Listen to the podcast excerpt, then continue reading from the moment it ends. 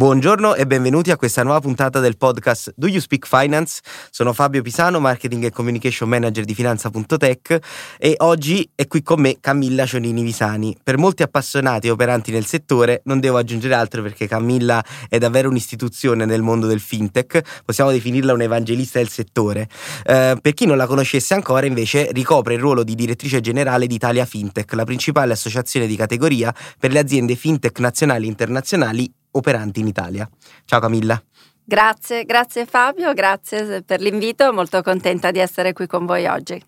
Eh, anche noi siamo molto contenti di averti qui, eh, è quasi un onore. Quindi ehm, Camilla, oggi ho un po' di tematiche da sviscerare con te, eh, ma prima veramente in due parole per chi appunto non conoscesse, ma se ascoltano questo podcast è molto probabile che lo facciano, per chi non conoscesse Italia Fintech, potresti accennare chi è e di cosa si occupa quotidianamente, concretamente? Certo, grazie. Italia Fintech eh, è la voce eh, e la casa degli imprenditori italiani e del fintech, e quindi è nata nel duemiladiciotto su iniziativa di un po' di eh, figure eh, diciamo ormai storiche del mondo del fintech italiano.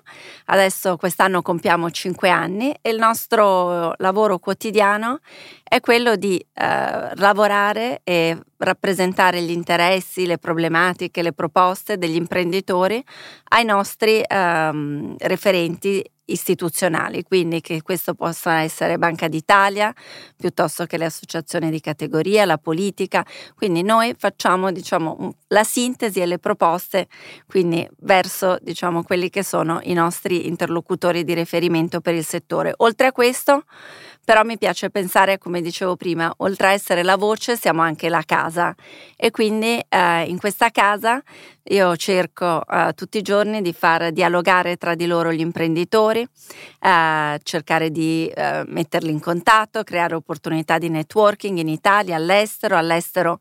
Abbiamo costituito E D F A, che è l'associazione europea delle associazioni fintech a livello nazionale, perché eh, la, la regolamentazione europea è molto importante eh, a livello anche nazionale, quindi abbiamo anche diciamo, una, questo esercizio insomma, di relazioni con le istituzioni, lo facciamo anche a Bruxelles attraverso E D F A.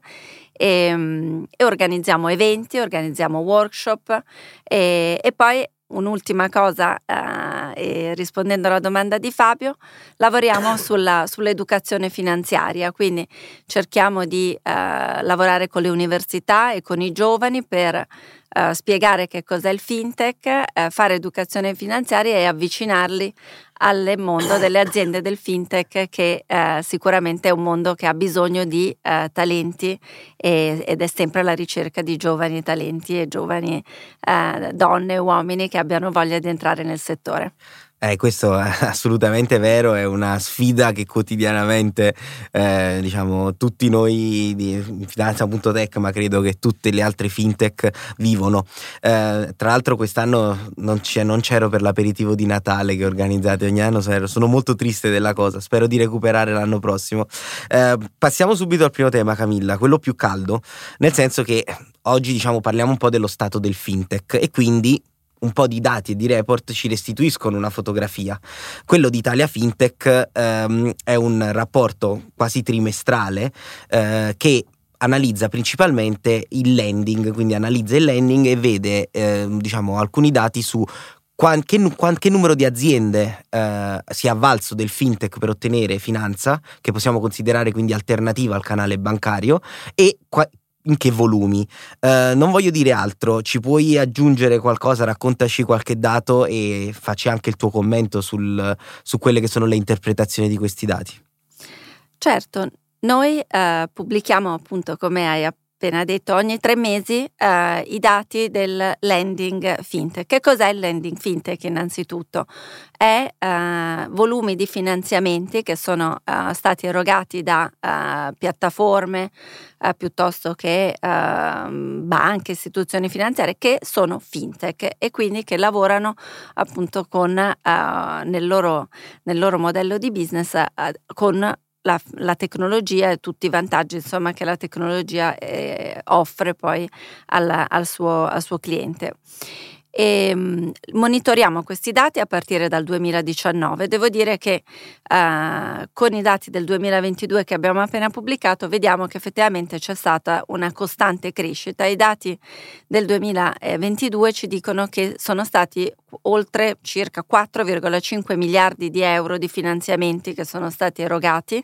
E a chi sono andati? Sono andati principalmente a P M I, eh, perché anche qui eh, la natura un po' del, del lending fintech è indirizzato principalmente a P M I che molto spesso per la prima volta si avvicinano a questo strumento. E ad oggi eh, abbiamo finanziato dal duemiladiciannove circa trentamila aziende e nel solo duemilaventidue parliamo di circa undicimila, quindi ehm, per, per un totale di volumi di finanziamenti intorno a dieci miliardi. Quindi effettivamente possiamo dire che il, il lending erogato attraverso le fintech comincia a diventare veramente un canale di finanziamento importante per le P M I. E eh, questo che cosa vuol dire? Vuol dire velocità nell'erogazione del finanziamento, eh, una facilità anche nel dialogo con, eh, con la propria con la controparte, perché noi appunto le fintech hanno una customer experience eh, e molto semplice, veloce, snella, dove tutto avviene a livello digitale. E quindi oltre alla velocità eh, e alla, alla snellezza sicuramente c'è una si affiancano a canali di finanziamento tradizionali bancari che forse magari per queste aziende piccole, piccolissime non erano così facili da ottenere o forse non erano per niente ottenibili, e quindi anche un contributo a migliorare la qualità eh, della composizione del passivo, dando l'opportunità ad aziende piccole eh, e piccolissime anche di avere finanziamenti a medio-lungo termine. Parliamo insomma di finanziamenti medi che si attestano intorno ai quattrocento-cinquecentomila euro. Quindi tagli piccoli, beh, speriamo di aver contribuito, anzi sicuramente abbiamo contribuito anche noi eh, in, queste, in queste statistiche a dare il nostro come Finanza.tech, anche perché eh, quello che dicevi esattamente tu, dare accesso al credito magari a chi ne era precluso per svariati motivi eh, o addirittura eh, semplificare, velocizzare e anche quindi Eh, far cogliere loro le opportunità è un po' una modalità come un'altra per migliorarne la competitività delle imprese. E quindi ho anticipato magari alcune delle tue considerazioni, ma credi che il fintech possa essere un settore chiave nello sviluppo di un paese come l'Italia e nel, per la sua crescita economica, e come lo vedi anche proprio nel futuro prossimo? Ma io penso assolutamente sì, penso che uh, il fintech sia un settore che um, può dare veramente grandi uh, risultati e soddisfazioni e un contributo importante alla crescita sotto tanti punti di vista. Il primo sicuramente è quello della crescita del settore stesso. Comunque parliamo di un settore che um, già diciamo ne ha raddoppiato il numero delle società operanti, quindi parliamo di nuove aziende che si sono formate, che assumono persone, che hanno aperto uffici, che e parliamo appunto a, ad oggi diciamo ci sono circa seicento fintech, questo è l'ultimo dato che è stato pubblicato dal, dal Politecnico di Milano, quindi un settore in forte crescita di per sé. Ma eh, un settore che assume giovani, che assume giovani di, dico, eh, giovani di qualità, eh, fortemente skillati, con competenze che eh, forse se non eh, trovassero queste realtà sempre più belle che stanno aprendo in Italia, forse deciderebbero di andare all'estero, e che è sicuramente un tema che noi come Italia dobbiamo, che dobbiamo gestire. Ma poi i benefici del fintech che è, che è veramente una forza, come dico io, per il bene del paese, perché i benefici vanno e le ricadute vanno dalle famiglie alle piccole imprese, alle grandi imprese, proprio perché eh, grazie diciamo al modo di essere fintech contribuisce alla semplificazione, alla velocità, anche parliamo anche di una cosa importante, alla riduzione dei costi, perché comunque grazie insomma alla trasparenza che è uno dei principi fondanti del fintech. Questo fa sì che eh, sia la famiglia che l'impresa possa magari eh, confrontare diverse alternative e eh, valutare, diciamo, quali possono essere diverse opzioni e, ehm, e poi farlo più velocemente. Anche questo, devo dire, questa efficienza e questa efficacia che il fintech eh, offre ai suoi utilizzatori sicuramente è anche di per sé questo un contributo alla produttività eh, in generale del paese. Credo che ne vorrebbero assumere molti più di quelli che già fanno, tornando alla, al discorso precedente. Eh, invece Italia Fintech, ok, parliamo di nuovo dell'associazione, ehm, vuole anche in qualche modo promuovere, no, il fintech a tutti i livelli. Ci sono eventi in programma nei prossimi mesi che fanno questa cosa? Assolutamente, abbiamo una, un calendario molto intenso, infatti stiamo veramente un po', come dico io, insomma, pancia a terra lavorando su tutte queste belle cose che stiamo organizzando e, e lo facciamo in collaborazione con i nostri associati, ecco, quindi questo veramente noi abbiamo una partnership con i, con i nostri associati, quindi parlando con loro dalle idee che ne emergono, poi dopo eh, mettiamo in cantiere appuntamenti per cercare di, eh, di far parlare eh, sempre di più di fintech. Il primo Primo eh, sarà il ventotto di febbraio a Milano, in cui parliamo del, di invoice trading e quindi parliamo di come il fintech sta cambiando questo segmento della, uh, del, um, del sistema finanziario, quindi vuol dire come il fintech sta impattando quella, quegli strumenti a supporto del circolante per le P M I. Anche questo, diciamo, è un tema molto importante in un paese come l'Italia dove, diciamo, comunque eh, ci sono, diciamo, volumi eh, di, eh, di, di fatture, insomma, diciamo, e la cassa, eh, avere la do- disponibilità di smobilizzare cassa, di avere circolante in tempi rapidi e a costi accessibili è sicuramente un tema molto importante. Poi abbiamo un grandissimo appuntamento al quale, insomma, Fabio, eh, ma non solo Fabio, insomma, eh, tutti gli amici delle, e tutte le fintech, insomma, sono invitate, che sono i nostri Fintech Award. Per la prima volta Italia Fintech eh, insieme a Finance Community organizza i Finance Award il sedici marzo. Eh, sarà una grande festa del fintech eh, con eh, tredici eh, categorie che verranno premiate, ma soprattutto, diciamo, sarà un'occasione per stare insieme, fare networking e celebrare i tanti risultati positivi, insomma, che questo settore sta raggiungendo. Per chiudere poi ad aprile invece torniamo un po' più in un'ottica un po' più istituzionale, quindi ci rimettiamo il cappello della, dell'associazione eh, e delle istituzioni, eh, faremo, sarà il nostro evento annuale sull'open finance e sull'open banking eh, con eh, tutti i principali rappresentanti delle istituzioni e del settore per fare un po' il punto e dire a che punto siamo in Italia quando si parla di, di open banking e open finance. Va bene, benissimo. Ovviamente io come Finanza.tech siamo candidati al Fintech Awards, quindi eh, ci auguriamo che la giuria, tra l'altro di altissimo livello, andate a vedere su Italia Fintech, sono stati, diciamo, pian piano, diciamo, annunciati i giudici e non vediamo l'ora di essere valutati. Noi siamo eh, dei candidati, quindi incrociamo le dita, eh, parteciperemo parteciperemo come eh, partnership e innovation, quindi best partnership e best innovation. E ehm, una domanda proprio sugli awards, poi passiamo alle ultime domande eh, su altre tematiche.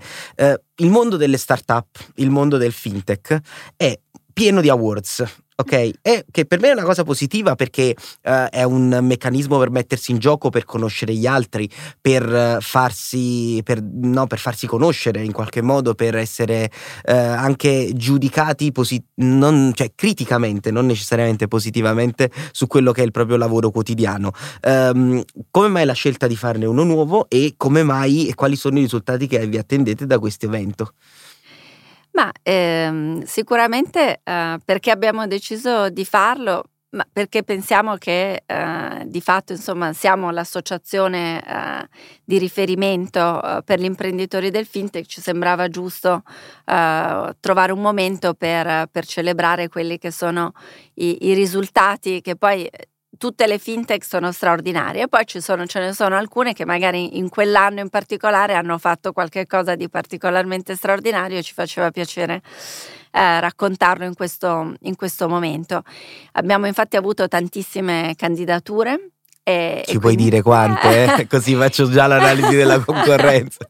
Beh, comunque parliamo insomma di circa sessanta candidature, insomma, quindi insomma sarà devo dura. Dire... È stata una, una bellissima, una bellissima sorpresa e, e quindi insomma ci sembrava insomma giusto farlo. E ce le, è vero, ci sono tanti award, però poi penso che insomma anche la credibilità della giuria, dell'associazione, del, eh, dell'organizzatore fa anche un po', un po' la differenza, e fermo restando che è importante insomma che alzare sempre di più il livello della, dell'attenzione, la visibilità, far capire a tutti i livelli eh, il potenziale e l'importanza del, del settore. Allora, mh, grazie innanzitutto della risposta alla domanda, e prima di passare ai saluti di rito è una curiosità in primis mia, ma che penso molte persone eh, hanno se si interessano di fintech eh, allo stesso modo. Riusciresti, è una, te, diciamo una cosa ardua, in due minuti a spiegare meglio che cos'è il sandbox e come funziona, in modo tale che possano avere tutti maggiore chiarezza, dopodiché ci salutiamo visto che il tempo è tiranno. Certo, allora, sandbox in due parole.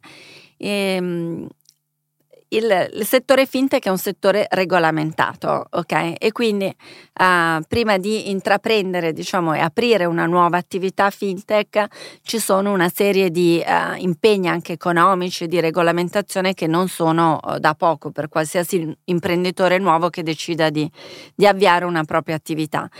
E quindi per questo motivo a livello europeo e anche italiano le istituzioni, quindi parliamo di Banca d'Italia, Ministero dell'Economia e delle Finanze, Consob, Ivass, è supportato fortemente dalle associazioni di categoria che hanno detto è molto importante avere questo strumento, hanno detto troviamo un ambiente protetto dove chi ha un'idea imprenditoriale eh, può eh, testarlo senza dover eh, necessariamente fare la domanda per avere l'autorizzazione, capitalizzare, staffare, insomma fare tutte quelle cose che rendono diciamo molto oneroso fare diciamo il, il proof of concept se quel, quell'idea che ho funziona o meno. E quindi è uno strumento in due parole per cercare di favorire l'innovazione e di aiutare l'innovazione finanziaria a, um, a testarsi e a vedere se effettivamente può funzionare all'interno di un ambiente protetto prima poi dopo di andare in una modalità effettivamente eh, reale fuori sul mercato. Eh, è entrata, è partita dal duemilaventuno insomma la, la nuova sandbox, eh, già ci sono stati insomma delle, un primo round di, di aziende che, hanno, che sono entrate nella prima finestra della sandbox. A breve eh, Banca d'Italia e, e Consob insieme al M E F annunceranno una seconda opportunità e penso bene e, e qui ecco a tutti gli ascoltatori che hanno ulteriori curiosità, per cercare di stare nei due minuti dico chiamateci, eh, a tutti gli imprenditori fintech che vogliono avere domande e chiarimenti in più su questo sarò molto felice di, di parlare con loro. Quindi possiamo dirlo anche proprio un check sulla compliance in modo tale da non rischiare di fare anche cose fuori legge. Assolutamente, è aiutare e quindi fare tutte quelle verifiche che sono necessarie poi dopo quando uno inizia a vendere un prodotto finanziario che quindi ha delle complessità eh, non banali, e quindi per cercare di aiutare quegli imprenditori a farlo nel modo più eh, corretto sotto tutti i punti di vista, in particolare ovviamente quello della compliance. Perfetto, allora Camilla, che dire, abbiamo un po' esaurito il nostro tempo, faccio io una sintesi di quello che ci siamo detti. Abbiamo iniziato raccontando chi è e cosa fa Italia Fintech per Finanza.tech e tutte e similari, um, abbiamo visto come monitorate un dato significativo anche per capire l'impatto che il fintech ha sulla economia del paese, che è quello del lending, quindi l'ammontare di volumi finanziari erogato da aziende appunto fintech con un focus e un taglio sulle P M I. Eh, abbiamo visto quali sono i prossimi appuntamenti, li ricordiamo: il ventotto febbraio un approfondimento sull'invoice trading, abbiamo gli awards su, per le quali abbiamo incrociato le dita, e poi quelli più istituzionali con Banca Italia e Consob su aprile. Eh, poi abbiamo spiegato cosa fondamentale è la sandbox, ma appunto qualsiasi dubbio approfondite pure con i canali di Italia Fintech, seguite Italia Fintech su tutti i social e seguite le, sue, le loro news sul sito, eh, fate lo stesso adesso ovviamente anche con Finanza.tech, che prova a portarvi questi contenuti, pensiamo, di interesse per chiunque ci ascolti. E vabbè, ringrazio Camilla che si è, eh, ci ha dedicato questi venti minuti e si è veramente prodigata nel spiegarci al meglio tutte le informazioni che possono essere rilevanti legate a Italia Fintech. Quindi eh, Camilla, che dire, grazie davvero, e spero di avere magari in futuro Sergio, appunto il presidente, eh, qui a questi microfoni, così da approfondire qualche altra tematica. Grazie davvero, mi ha fatto un grandissimo piacere, grazie per l'opportunità.